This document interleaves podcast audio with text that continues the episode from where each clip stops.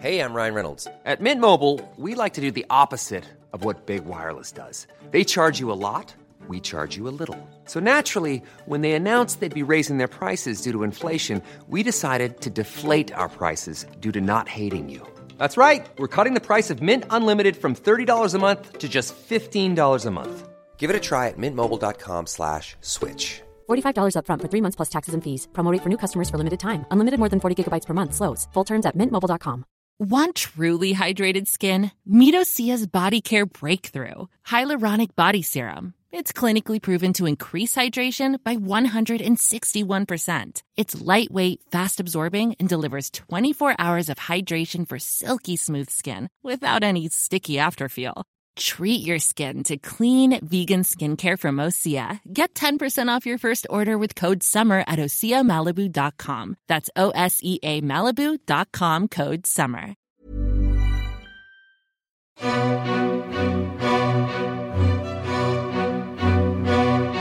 Today, Samuel Pepys is chiefly famous as a great writer. He kept his voluminous, intimate, detailed diaries from 1660 to 1669, and they give us insights into Restoration London like nothing else. His journal is a fascinating source on his society, but not just about his own life, but the lives of the people around him whose experiences went otherwise unrecorded. But Pepys was also a great reader. In a lovely line, he wrote of how he desired to read, above almost everything else, my eyes which would be reading. Through his love of books, we can learn about how people read in the 17th century. His diary, his surviving papers, and his huge extant library can tell us about reading habits, literacy, and the circulation of books and ideas. You may never have thought that you needed to know this, but I promise you it is revelatory and really helps us see the realities of life in the past in a new way. And the person who has done the work to bring those revelations to us is Dr. Kate Loveman, Associate Professor in English Literature at the University of Leicester. She has edited and annotated Pepys's diary for Everyman, and her monograph, Samuel Pepys and His Books, Reading, News Gathering and Sociability 1660 to 1703, was published by Oxford University Press in 2015.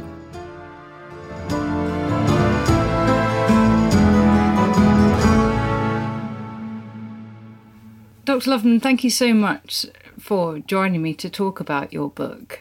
It's really interesting way into thinking about a character we know well and behaviors that we might not have thought about that much in the past. I wonder if we can start by some sort of introductory material. Perhaps you would remind listeners or give them a bit of a broad overview of Pepys's life, who Samuel Pepys was, when he was born, what he did. Um, sure. Well, Pepys is most famous for keeping a diary between 1660 and 1669, but he actually left behind him a whole host of papers that document a very active life. So he'd been born in 1633 and he was the son of a tailor, so not tremendously well off, but he got himself a scholarship to Cambridge.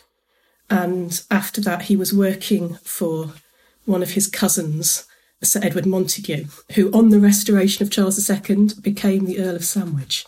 So Pepys's career kind of took off with the restoration because his cousin got him a job as clerk of the acts to the Navy Board.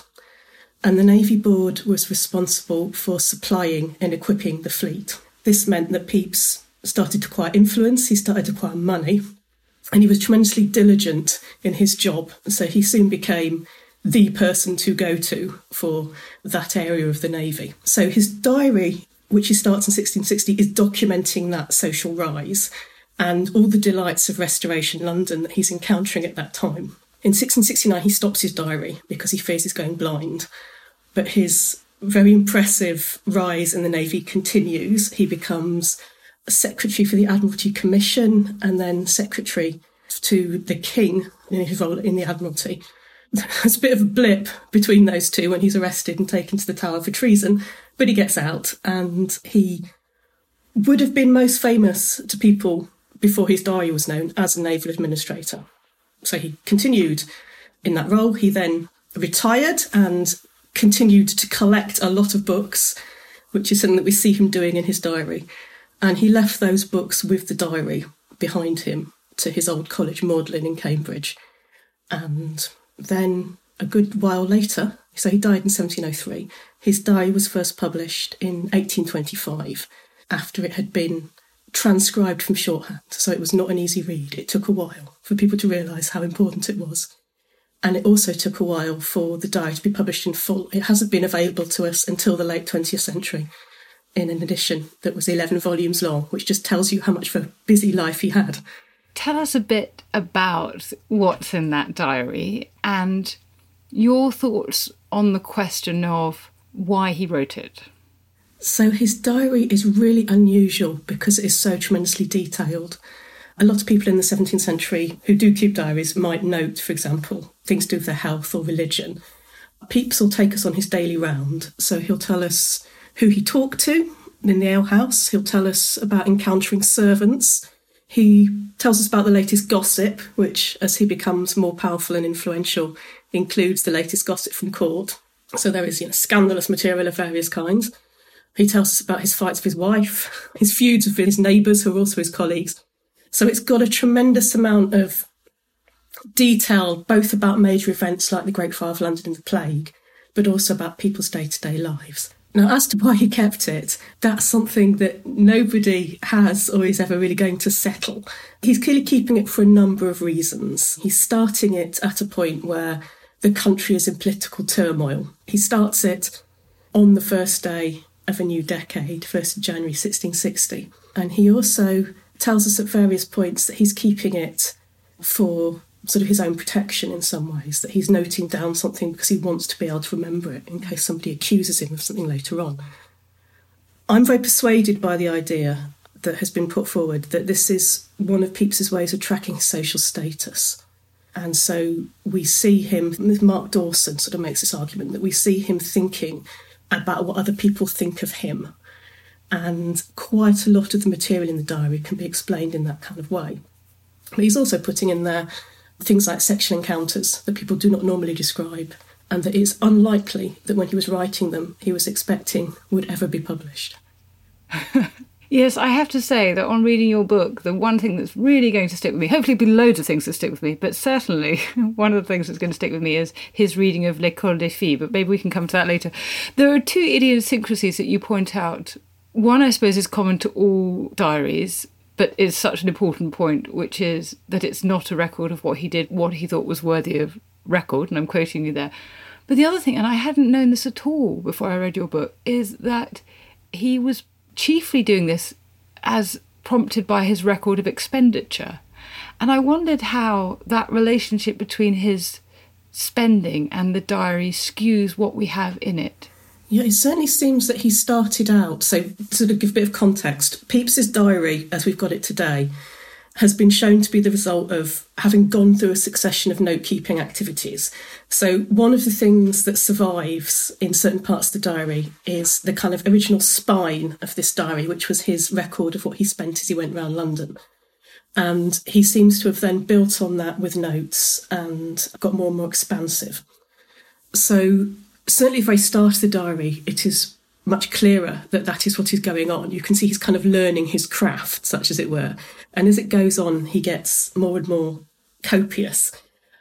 I think while it's really helpful to be mindful of what lies behind this record, certainly by the time he gets partway through the diary, it's no longer the case that we sort of have to be worried about things being left out because they would in the financial expenses because he's kind of slightly moved on from that way of thinking. He no longer needs to catalogue his financial expenses in quite the same way because he's got more money. So he's kind of freer to write about what he wants. And that old method of keeping a sort of record of what he's doing is, in terms of bits of expenses around London, is clearly still helping him a bit. It makes it more likely that some things will end up in the diary if they involve spending money. I'm not sure to what extent it means things are less likely to make it in there if they don't involve spending money. If they were interesting or fun or remarkable, they still stand a good chance of getting in there.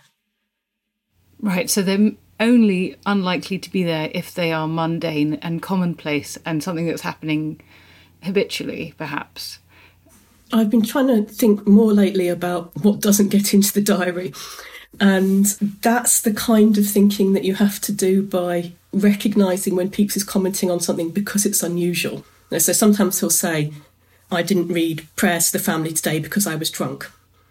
Having never mentioned that he was reading them regularly beforehand, but clearly he had been reading, you know, every Sunday there had been prayers. It's just that that didn't make it in because it was normal.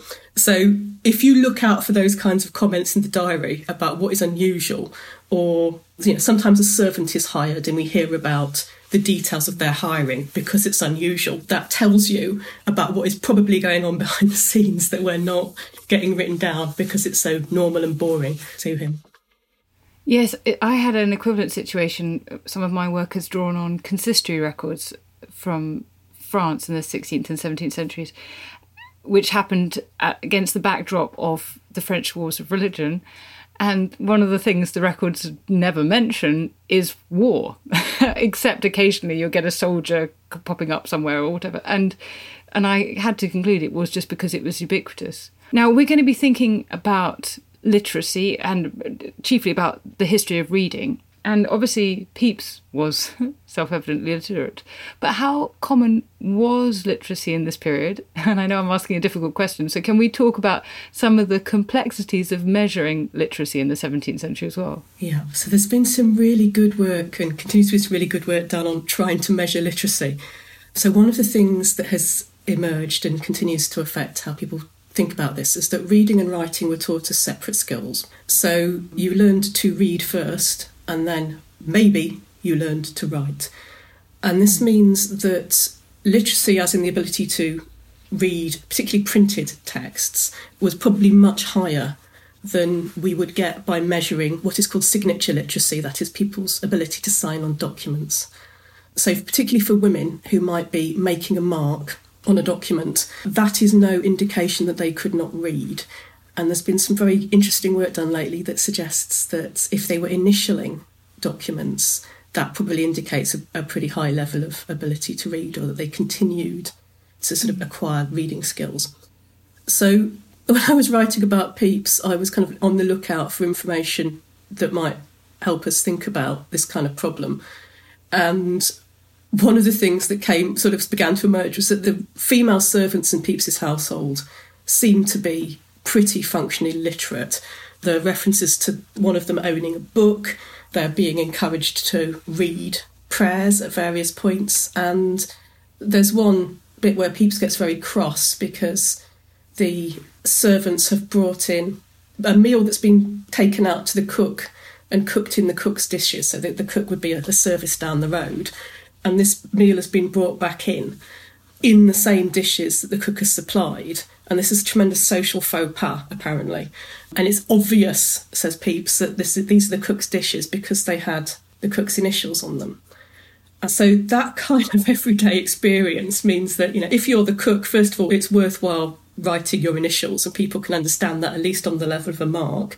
But also that if you're a servant, there are certain advantages in being able to recognise that that mark there is somebody's initials and that that's going to look obvious. You know, there's kind of basic literacy that you might begin to pick up in ways that aren't to do with things written in paper. So, yeah, it was kind of aspects of literacy coming across in Pepys's diary that I hadn't really had to think about before, and that was really interesting to me. And besides illiteracy or levels of literacy, and it clearly is a spectrum rather than a binary, what were the obstacles to reading Right. So, apart from that, you needed somebody to help you learn to read, and that could cost money. The light, lighting was difficult. So, quite a lot of reading seems to have gone on by the fire or using tapers or candles, and those would have cost money. So, we, we find in people who've often written their memoirs, having had a poor childhood, that this was a problem for them. That there's also, it costs money to buy even very cheap works. So, you need to borrow them, or maybe another form of reading is to hear somebody read aloud. So, quite a lot of people who wouldn't have been reading themselves regularly might nonetheless have had access to some up to date and interesting material because they heard other people read it. and servants seem to be borrowing books quite a bit from not just Pepys, but uh, Robert Hooke, uh, an acquaintance of Pepys. His one of his servants borrows one of his playbooks because it's a fashionable playbook. So presumably she's keeping her finger on the literary pulse as much as she can. And I suppose there were also concerns about whether reading was a moral activity or somehow indulgent. Is that right? Were there forms of reading that were considered immoral or a waste of time? Yeah, I mean, Pepys sort of demonstrates this, and he has quite a lot of disposable income to throw away. So you learn to read so you can read the Bible to yourself if you're a Protestant. And it is a good thing to spend some of your time reading religious works. But there's a sort of the counterweight to that is that Pepys at least, can get a bit uneasy about spending his time reading romances or various forms of light literature. And there is a kind of sense that this is a waste of money and it's a waste of time. Even he doesn't really seem to think it's going to corrupt him, but he's certainly worried about time being better spent on other forms of reading or other forms of activity. So if we kind of think that was probably going on even more strongly with people who were more strongly religious or had less money and therefore more of a, a waste for them to spend it, you can imagine that that would have probably been quite a strong counterweight to spending of time and money reading quite a wide range of the material that was being published at the time.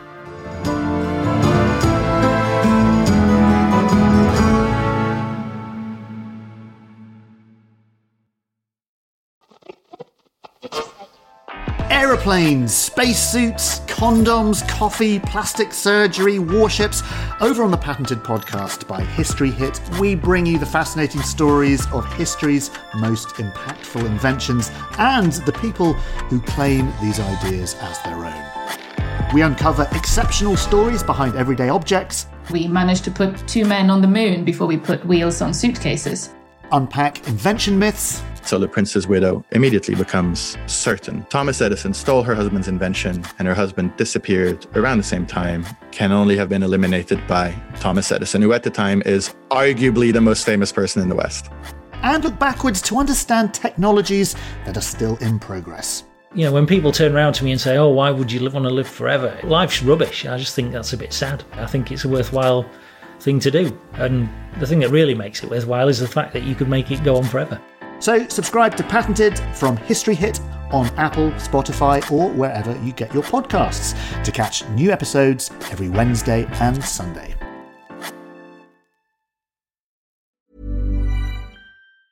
Hey, I'm Ryan Reynolds. Recently, I asked Mint Mobile's legal team if big wireless companies are allowed to raise prices due to inflation. They said yes. And then when I asked if raising prices technically violates those onerous two year contracts, they said, What the f are you talking about, you insane Hollywood ass?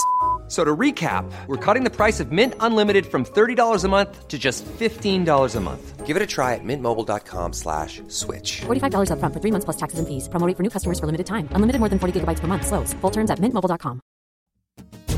Hey, I'm Don Wildman. And on American History Hit, my expert guests and I journey across the nation and through the years to uncover the stories that have made the United States. From first flight to first ladies, from stitching the Star Spangled Banner to striking gold in California to shooting for the moon with Apollo, we've got you covered. Catch new episodes of American History Hit, a podcast by History Hit, every Monday and Thursday wherever you get your podcasts.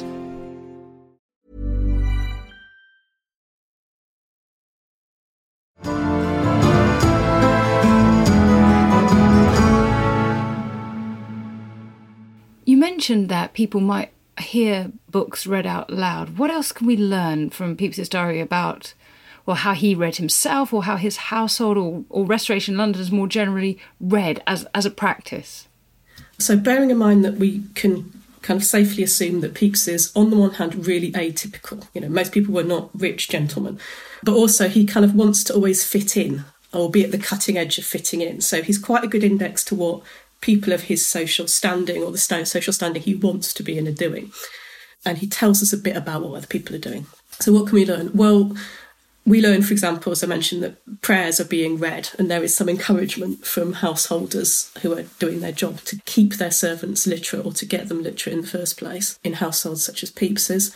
We hear about ballads being read at events and sung at events and kind of carted around in people's pockets. About people lending each other books. So the women in Pepys's circles are lending each other biographies and plays and romances and that kind of thing. There's a kind of wealth of information in Pepys's diary. He is reading in some fairly unusual circumstances, but I think probably much more usual then. So, for example, he will read while he's walking. He regards that as a normal thing to do. He'll take a book out and walk in the fields. And from various kinds of other, including medical books, are suggesting that this is actually quite a good thing to do. You know, don't shut yourself up and read in your dark room. It could be really bad for your health. Go out and walk while reading the book. So people, I think, must have been navigating some uh, hazards if they were doing that. But uh, evidently, people thought it was worthwhile. Having once fallen over whilst walking, reading, albeit in high heels, I realised that that could be a problem. But that's such an interesting idea that there are different places where people are doing this. And there are different ways of reading then. So we've got experiences that are quite solitary, but also some that are very much communal activities. Yes, I think a lot more reading was communal, partly because of the obstacles to getting your hands on a book, but and partly because some people could not read for themselves, but also it was a really fun way to pass the time. So people spent quite a bit of time in Pepys's circle discussing books, reading bits out, memorizing bits and quoting them to each other, sometimes in ways that seriously impressive, you know, kind of memorizing quite complicated stories. Pepys gets a bit cross with his wife Elizabeth, who has memorised part of a really fashionable romance and starts to tell it in a coach with some friends, which is a really, you know, she's it's a fashionable thing to do. She's understood what you're supposed to do as a gentleman, but she does it badly. There's nothing to the purpose, not in any good manner. She's not done it right. She's intruded it into the conversation and is banging on, and here they have a fight about it. So yeah, clearly there were ways, you know, people put effort into their reading and to, into memorising so they could entertain their friends, among other reasons. That's fascinating. Yes, but you can't just do it just to show off, dear. You've got to find a way to do it naturally in the conversation. You mentioned earlier that whilst we've got his journal that gives us this remarkably detailed insight into what actually is only a fraction of his life, it's actually far from the only record of his survives. So could you tell us about what else exists and what potential use they are, I suppose, to us as historians? So he was keeping a number of different kinds of records, a lot of them professional records. So we've got correspondence that he was writing as part of his Navy role. We've got family letters and letters between friends that go on throughout his life. Really helpfully for my purposes, he kind of stockpiled a lot of papers that he never quite got around to sorting out which have survived. And this includes things like shopping lists and sort of notes reflecting on various topics. So I was able to use those against his reading in the the diary, sometimes to tell what the diary was a better reflection of his reading, for example, than his library was. He, the books he chose to keep tell us not necessarily what he read, but what he wanted people to either be able to access or to think he read, or that he thought that people should read. And it was helpful to be able to balance those two against each other he was really very conscious about what he left behind him, and that included having spells burning things. He says this in his diary, and he says it a number of times in his other correspondence that he's been getting rid of stuff that it would not be good for people to see.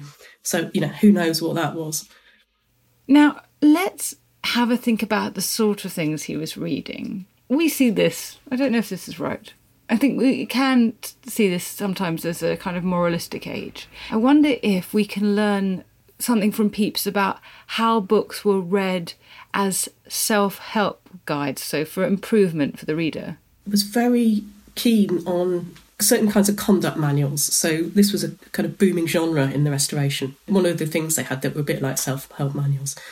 And you could get conduct manuals for all kinds of different stations of life, including being a female servant and including being a courtier. So when Pepys found himself in a position where he was as the son of a tailor, having to move among gentlemen. We know that in the 1650s he got his hands on a work called Faber Fortunae. It is a version of one of Francis Bacon's works, which has kind of been packaged as a sort of essay. And Pepys finds this really helpful, gives him kind of counsel about how to conduct himself, about how to be careful about what he says around other people. He also gets his hands on another book, which he starts to memorise about how a gentleman should behave, called Advice to a Son. And since Pepys doesn't have a very genteel father, he refers to this author as my father Osborne. The man's name is Francis Osborne, when he writes about him in the diary. And that's helpful for making me think about what he needs in terms of how to present himself, his clothing, you know, is it worth spending money on? The answer is usually yes. And so he's kind of learning manners or perhaps getting reassurance about what he's deciding to do anyway from these books. And as he gets higher up, he turns to books about courtiers, which are all about how tremendously backstabbing the court is. This kind of confirms him in some of his existing beliefs about he's entitled to behave a bit treacherously sometimes because that is what you do when you're at court. And so you can't trust people, you have to look out for yourself. And one of the things that seems to come up in his reading a lot is history. And you talk about this as being one of the most prestigious categories of learning in this period. Was the study of history, and of course, as historians, we can reflect on this gloatingly perhaps, was it thought to be sort of morally edifying or good for the soul in certain ways, or is that to overstate it? For Pepys, and I suspect for quite a lot of other people, it was not so much that it was morally edifying, but that it could be seen to be more morally edifying than some of the other things that they might be reading that were less entertaining.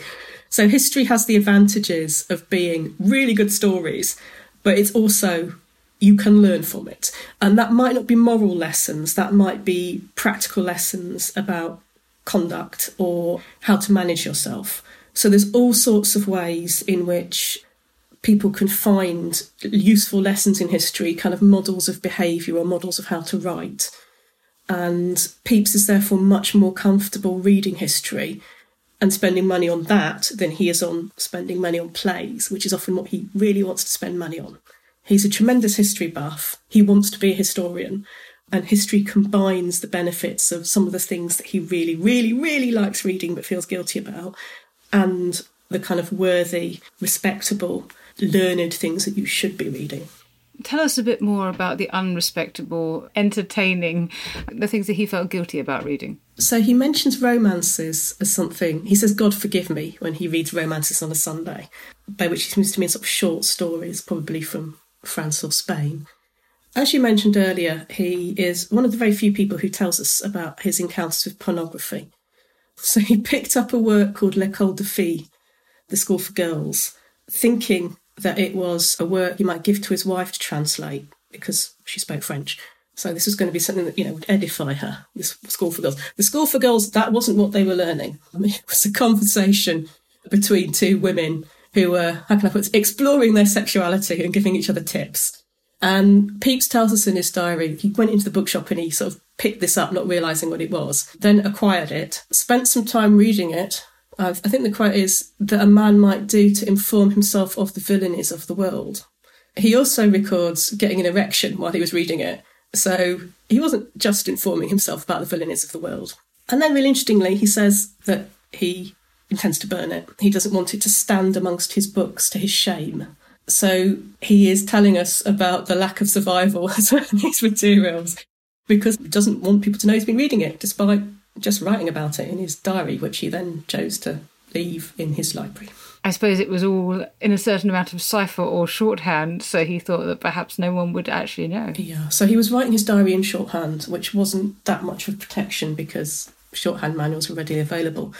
Sometimes when he writes about sexual passages, and increasingly as he goes to the diary, he started writing in shorthand in French, and then he started writing in shorthand in a mixture of languages, so bits of Spanish and Latin and French. And then he started inserting random letters into the shorthand in multiple languages.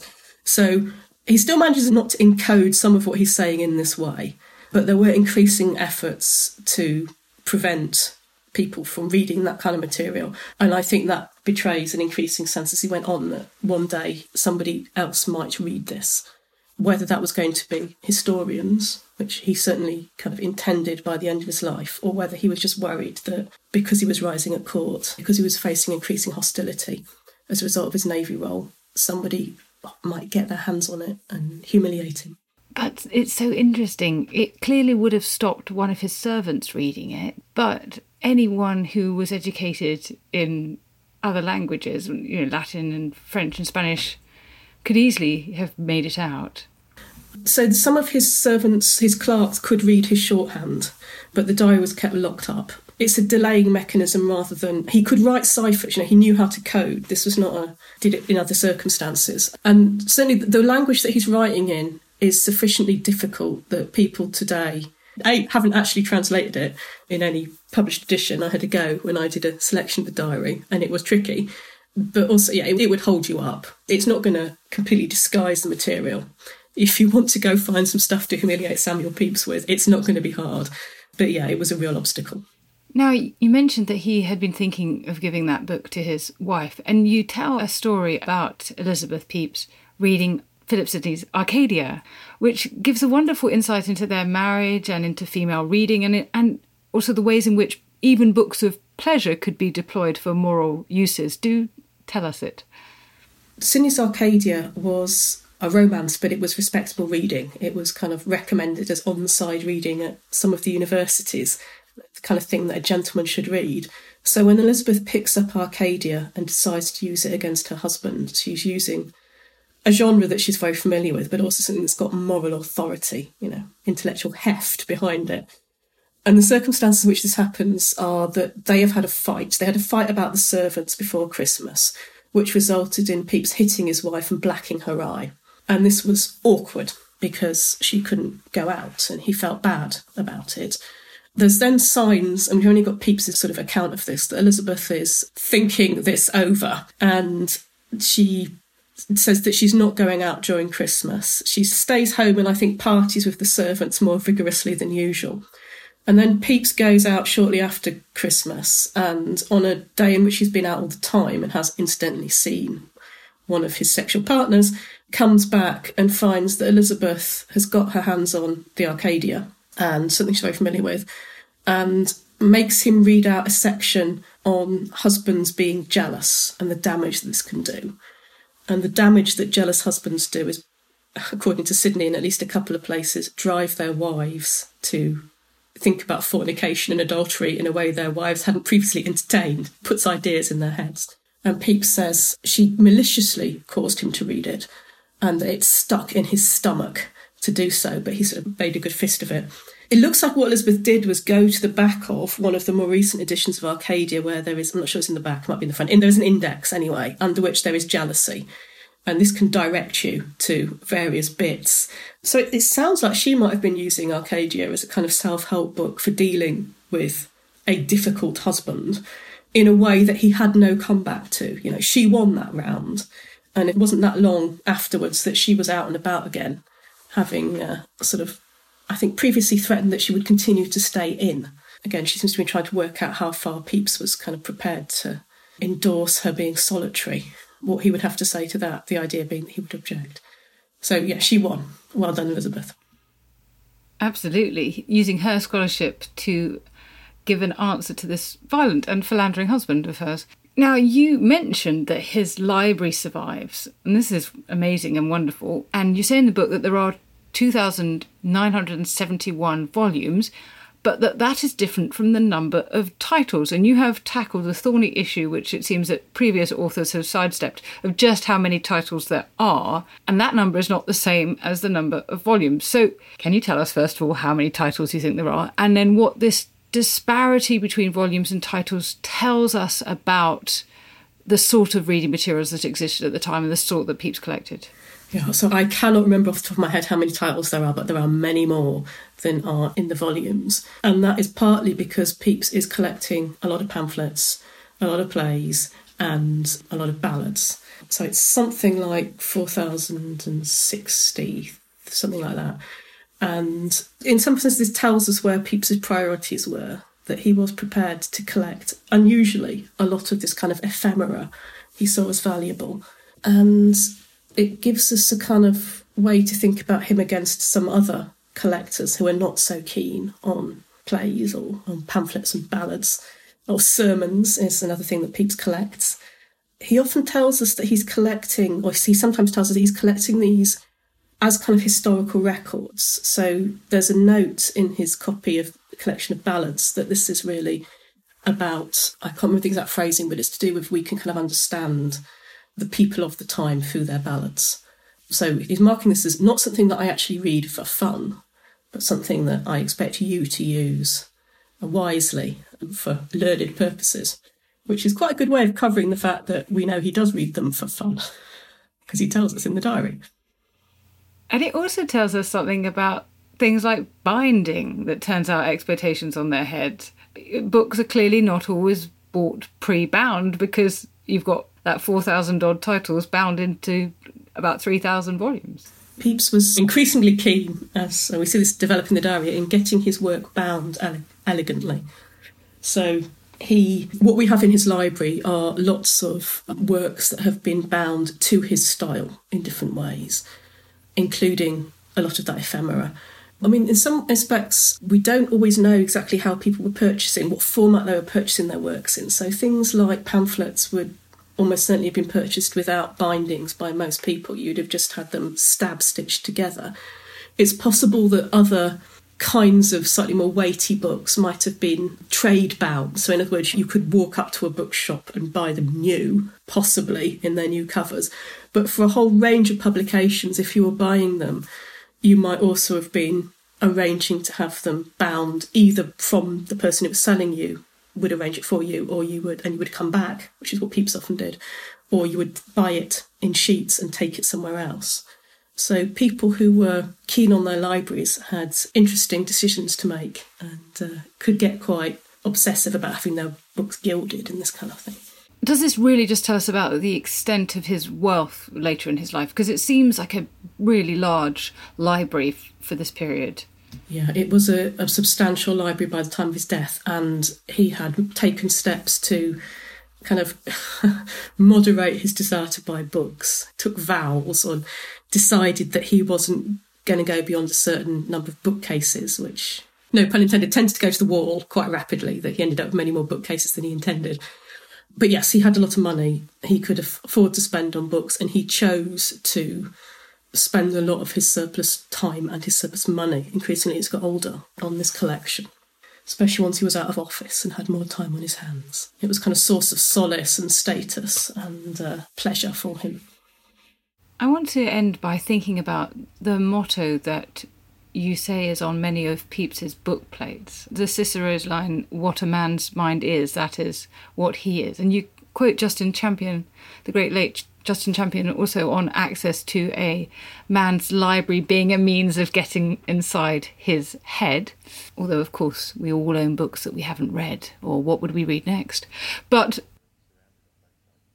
this access to Pepys's library and to his reading habits has told you about Pepys the man, what was inside his head. What do you feel that it's revealed to you that you wouldn't have otherwise known? It's given me because I, we've been able to balance the the library and the other papers against the diary. I think it's given me a much broader sense of Pepys than we just get from the diary, and with that comes a sense of what all his friends and his connections are doing. So one of the things that was really valuable for me is that Pepys's library, like his reading habits, is social. It's almost never just about him sitting in a room reading it's always about even if he's sitting in a room reading it's he's doing it so he can take that information out and use it somehow or show it to somebody. And a lot of the time he's reading with friends or he's exchanging books. So it's a way into thinking about restoration society that you can do through one person and sort of tell a story that's hopefully interesting, but also you're finding about so many other different people along the way in unexpected tangents and kind of illuminating bits of society and people's lives that I would never have looked at if I hadn't been following Pepys and his rather strange reading habits.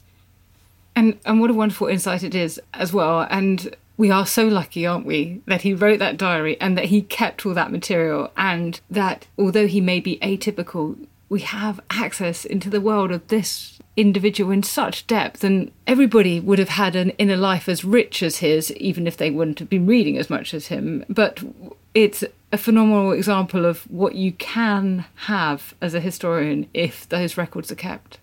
I mean, just from Pepys's diary, there are so many kind of flashes of other people's stories. You know what his brother was getting up to. People sort of having their own dramas. The way I quite often think I would love to read that person's diary. You know, I'd love to know exactly what was going through their head when Pepys giving us one version, and very clearly there's a whole other story here of which he's only aware of the edges.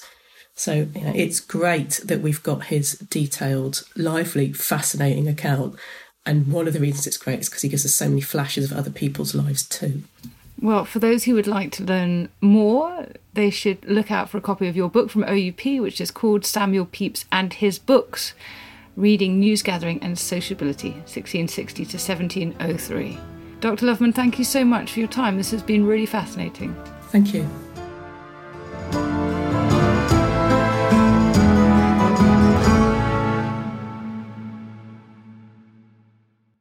Thank you for listening to Not Just the Tudors. I hope you enjoyed today's episode. It seems about time, frankly, that you got a chance to speak to us too. So we have belatedly launched a Twitter account, which is at Not Just Tudors. Please write to me on there and say what you would like to hear podcasts about. Or if Twitter is not your thing, we also have an email address, which is not just the notjustthetudors at historyhit.com. When you drive a vehicle so reliable it's backed by a 10 year, 100,000 mile limited warranty, you stop thinking about what you can't do start doing what you never thought possible. Visit your local Kia dealer today to see what you're capable of in a vehicle that inspires confidence around every corner.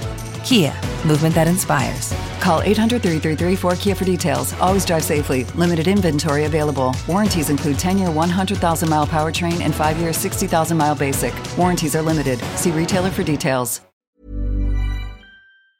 History is full of extraordinary people, the Tudors being just a handful.